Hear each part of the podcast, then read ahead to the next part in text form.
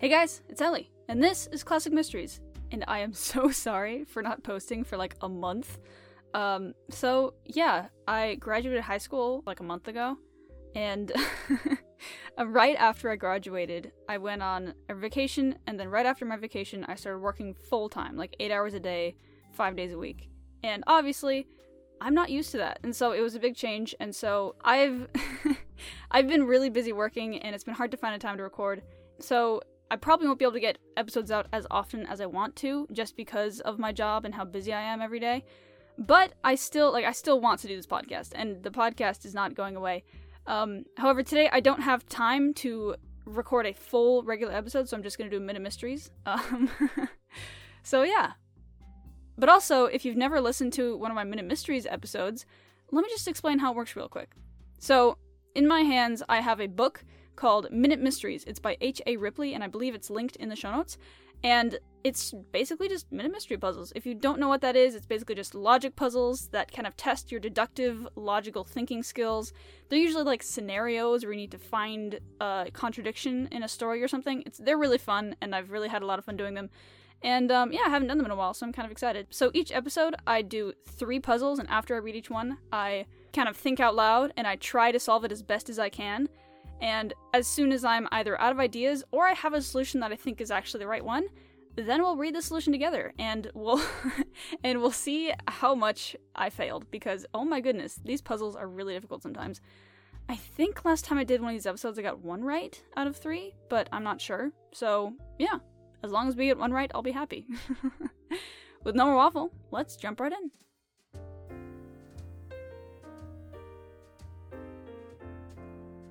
Who is the heir? As the Ile de France slipped from her berth, Europe bound, John Morgan, the brother of New York's largest theatrical producer, waved goodbye to his family on the dock, said Professor Fordney. Arriving in Paris a week later, he registered at the Hotel Crillon.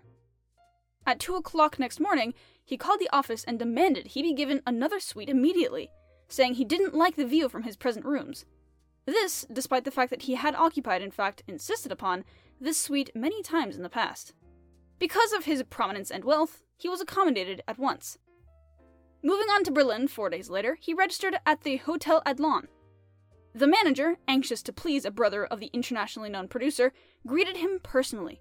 He afterward remarked how worried Mr. Morgan appeared at the time. At two o'clock in the morning, a repetition of the Paris occurrence took place. From Berlin, he went in turn to London, Copenhagen, Brussels, Vienna, Bucharest, and Sofia spending exactly four days in each place. He then went to Teheran, Persia. He explained to the American consul there that he had come to Persia to sample at first hand the celebrated wines of Shiraz, and also to continue his search for the one Mirasvari, a mystic he had met in New York and for whom he had sought vainly all over Europe. On the fourth day in Teheran, he was found dead of an overdose of hashish in a squalid house in an unsavory quarter. Receiving news of his death, his attorney in New York, acting on previous instructions, opened his will, in which he had left his entire fortune of $5 million to the producer. But, strange as it may seem, it was found John Morgan never had a brother. What a situation! Under the circumstances and according to the law, who received the huge fortune? smiled Fordney to his dinner guests. Oh, so like someone travels the world and then dies and his heir doesn't exist. Weird. Okay, I mean, why would he leave his money to someone who doesn't exist? Like, he left it to his brother, but he doesn't have a brother. Was he lied to? Did he think he had a brother? Is that what we're getting here? Okay, so John Morgan is apparently the brother of New York's largest theatrical producer. But apparently, this John Morgan fellow doesn't have a brother, and therefore he's not famous because he was only famous by association to his brother. Was he lying or was he lied to? So, my only question is is this a case of identity theft? Did the theatrical producer that was famous actually have a brother named John Morgan, and then this mysterious character decided to steal the identity of this producer's brother and like call himself John Morgan and like get all these fake IDs and stuff like that? I'm thinking that this is identity theft because like I don't think there's really any other option here. So yeah, so the question isn't who is this man and how does he not have a brother? The question is who received John Morgan's huge fortune? and this is like according to the law, so like legally, who would get the fortune? And it says that John Morgan, whatever his real name is, if his name is even John Morgan, I don't know, had a very famous brother. And considering that everyone around the world that he met with seemed to know who this famous theater producer was, like for example in Berlin, it says that, quote, the manager, anxious to please a brother of the internationally known producer, greeted him personally. And so people internationally know the name of this theatrical producer. And so that means that this producer re- really does exist, as far as I can tell. Like, I don't think some random dude in Berlin would believe you if you walked up to him and just said, hey, I'm a theatrical producer in New York, you know? so I can believe that this mysterious theatrical producer really does exist. And so it says that um, John Morgan gave the money to his brother and said that his brother was this famous theatrical producer. And so I think the theatrical producer is gonna get the money. Because my thinking is that John Morgan is like stealing the identity of the actual brother of this theatrical producer. And so my thing is that this producer does actually exist.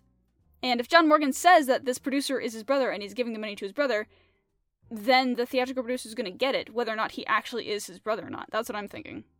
I don't know if I'm making any sense, but like, this is weird. Alright, let's look at the solution. John Morgan's sister, of course. Oh no! Oh, you did me dirty! oh man, yeah, I guess it doesn't specifically say it. Oh man, see, I assumed because, like, the way that it's worded, it technically doesn't say it, but it almost says that the producer and this John Morgan fellow are brothers, which means they're both dudes. But it only says that John Morgan is the producer's brother, which means that the other one isn't necessarily a dude. So, oh man, that's really cleverly worded.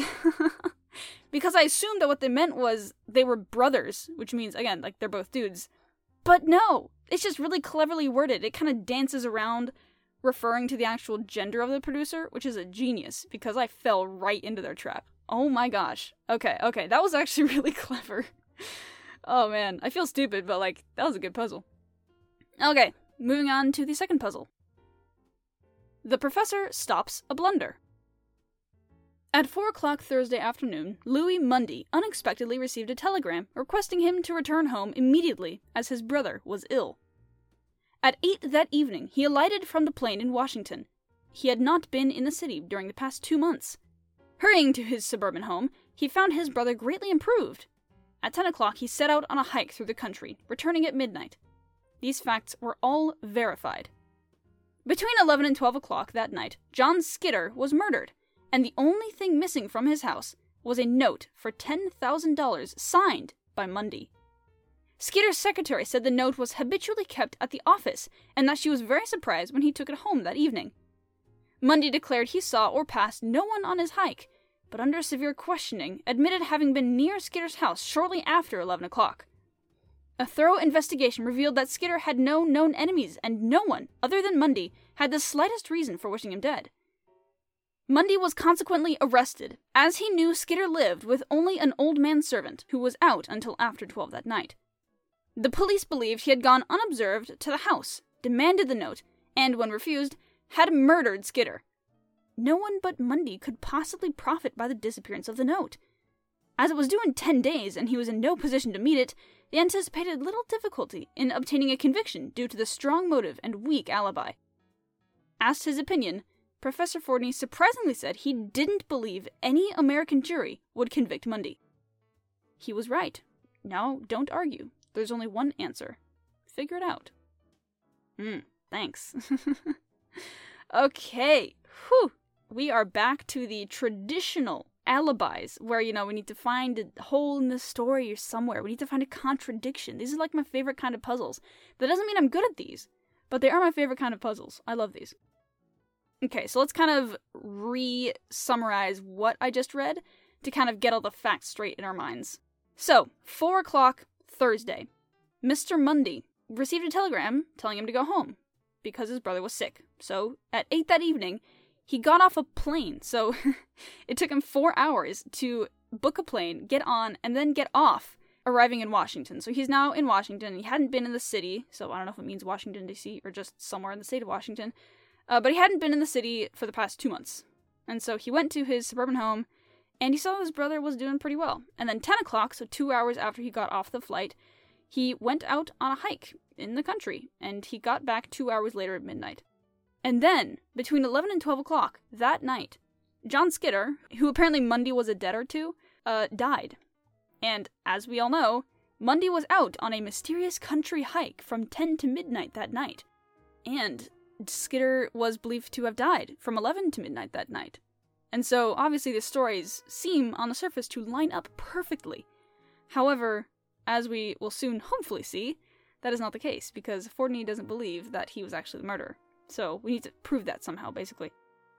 So, one strange thing already is that, first of all, nothing from John Skidder's house was taken besides that one $10,000 note that Mundy would apparently have wanted. But that $10,000 note wouldn't usually be at Skidder's house in the first place. Skidder, for some reason, took it home that night, and his secretary was surprised. And so I'm already getting kind of suspicious of the secretary, because the secretary knows where that note is now.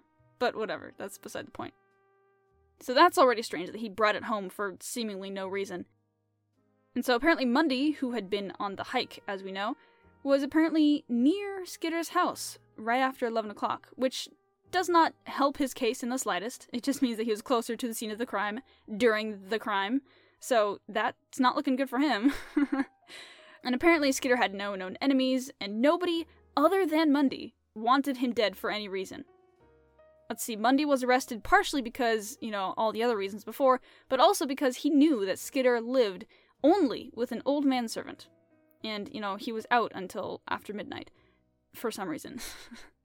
So my only question is if Mundy was apparently like out of state or out of town for the past two months, because remember at the very beginning it says that he had to take a plane to get to where his brother was. So if Mundy had been out of town for the last two months, why does he know exactly who Skidder lives with? Like, how does he know that he only has one manservant still? Maybe he had one manservant when he left, but he could have gotten more. He could have fired some. I don't know. So that's one weird thing. Like, how could Mundy know if he didn't live near Skidder for the past two months? But yeah, so after going all over all those facts, I can't see any holes. Like, apparently, according to Fordney, there is no evidence that he actually did it. Because, yeah, like, all the evidence is really um, circumstantial. There's no hard evidence that he did it. But, like, the circumstantial evidence is very strong with this one.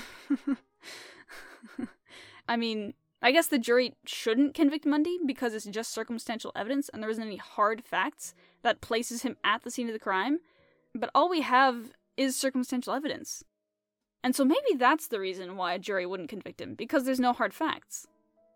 But I'm thinking that there's gotta be something more solid. There's gotta be a much stronger contradiction in the story somewhere that I'm missing. Because that's usually how these things work.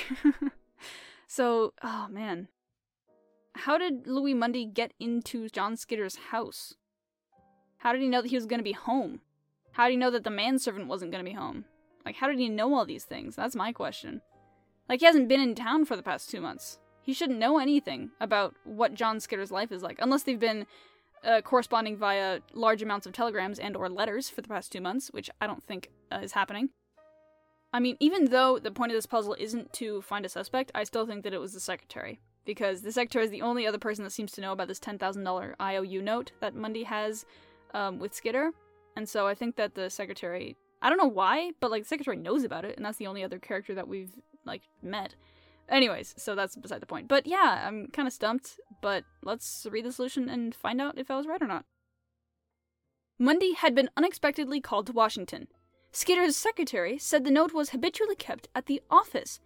Mundy, therefore, could not possibly have known of Skidder's intention of taking it home. That was exactly the weakness in the case of the police. Despite the damning circumstantial evidence, motive could not be proved unless it could be shown that Mundy knew the note would be at Skidder's house. I think I got it.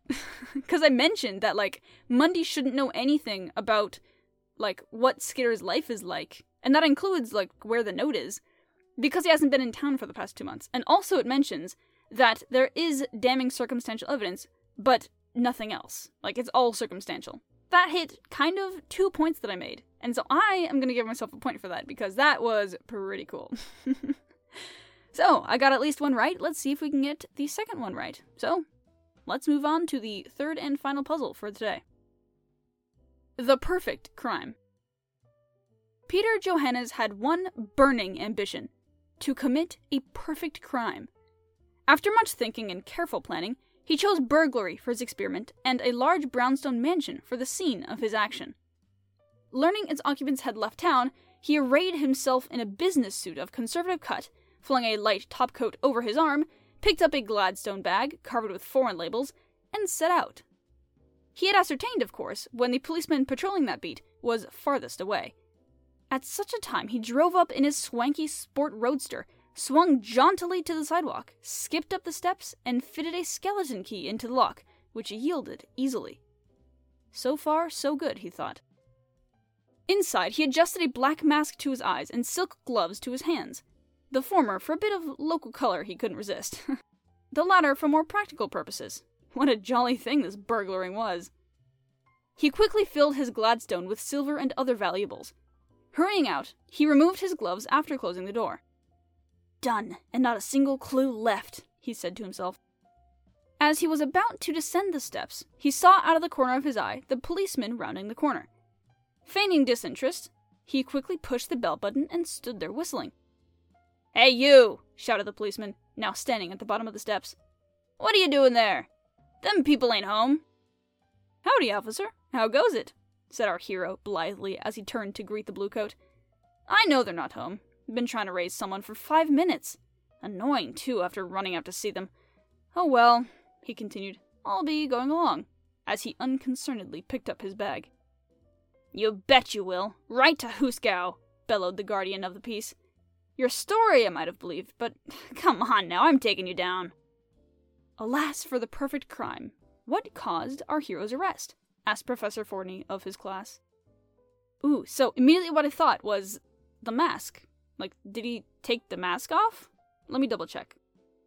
Yeah, he didn't take his mask off. Here, it says, quote, Inside, he adjusted a black mask to his eyes and silk gloves to his hands. So he has a black mask on and gloves on, right? And then after he fills up his bag with valuables, he leaves. And it says that he removes his gloves after closing the door. But it does not say that he took the mask off. So he's standing there, like, with the black mask over his eyes, just hanging out in front of a big swanky mansion. I mean, come on. How suspicious is that? This guy is just chilling outside in front of a mansion with a black mask on. Like, he may look rich. He said he put on like a swanky suit and has like a really expensive car and bag, probably so he can fit in with the neighborhood and didn't look so suspicious, like a homeless guy walking around the streets or something. Uh, which I understand. But the black mask is doing no favors for you, my good sir. oh, dude, I think I got that. Oh my goodness. Okay, let's read the solution and find out because I'm very confident in this answer. Alas, Peter Johannes had forgotten to remove his mask on leaving the house. Woo! I got it! oh, that's hilarious. Yeah, see, I'm telling you, some of these puzzles are really easy for me, and some are really difficult. Sometimes I just get the solution right away, like this one. And some of them are like impossible, and I never get, like the first one. The first one I just didn't understand. And I just like thought and and I like was thinking, and I was like trying my hardest to like use my brain, and I failed. But then this one, I was just kind of like, oh, he just forgot to take his mask off. Like, that's obvious. that one was just a little bit easier, but sometimes there's some random ones that just give me a lot of trouble for no reason. Anyways, that was a really fun episode, and again, I'm so sorry for not posting for so long. Um, I hope that I'll be able to get into a bit more of a schedule after this, and I'll be able to post more frequently. more frequently than like once a month. I want to do it at least weekly again, but we'll see how that goes. Um, but yeah, so, anyways, this was a really fun episode, and I'm glad that I'm able to record again. And so, yeah, I just have a couple things to say. First of all, thank you so much for listening, and I really appreciate you guys tuning into my podcast. This is just a bit of a passion project for me, and I think it's really fun that people are actually listening to it. And so, if you're on any podcast app or website or other service or whatever, be sure to like engage with the podcast. Like, leave a review, leave a star rating, like, like it, comment, whatever. I'd really appreciate anything that you can do. And secondly, if you've never listened to this podcast before, then first of all, welcome. I hope you stick around. And second of all, um, you might be confused because this is a Minute Mysteries episode, even though the feed you're on is called Classic Mysteries. And that's because this series is a bit of like a sub series that I enjoy doing.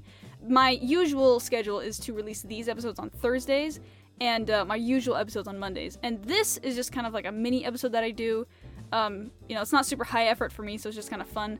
And um, but my regular episodes I release on Mondays, and the gist of those is that I just read an old mystery novel out loud to you, and then I just comment on it as I go, and I make jokes and stuff. Like I've I'm reading stories that I've never read before, and so you're just kind of getting my first comments and my first reactions to what I'm reading.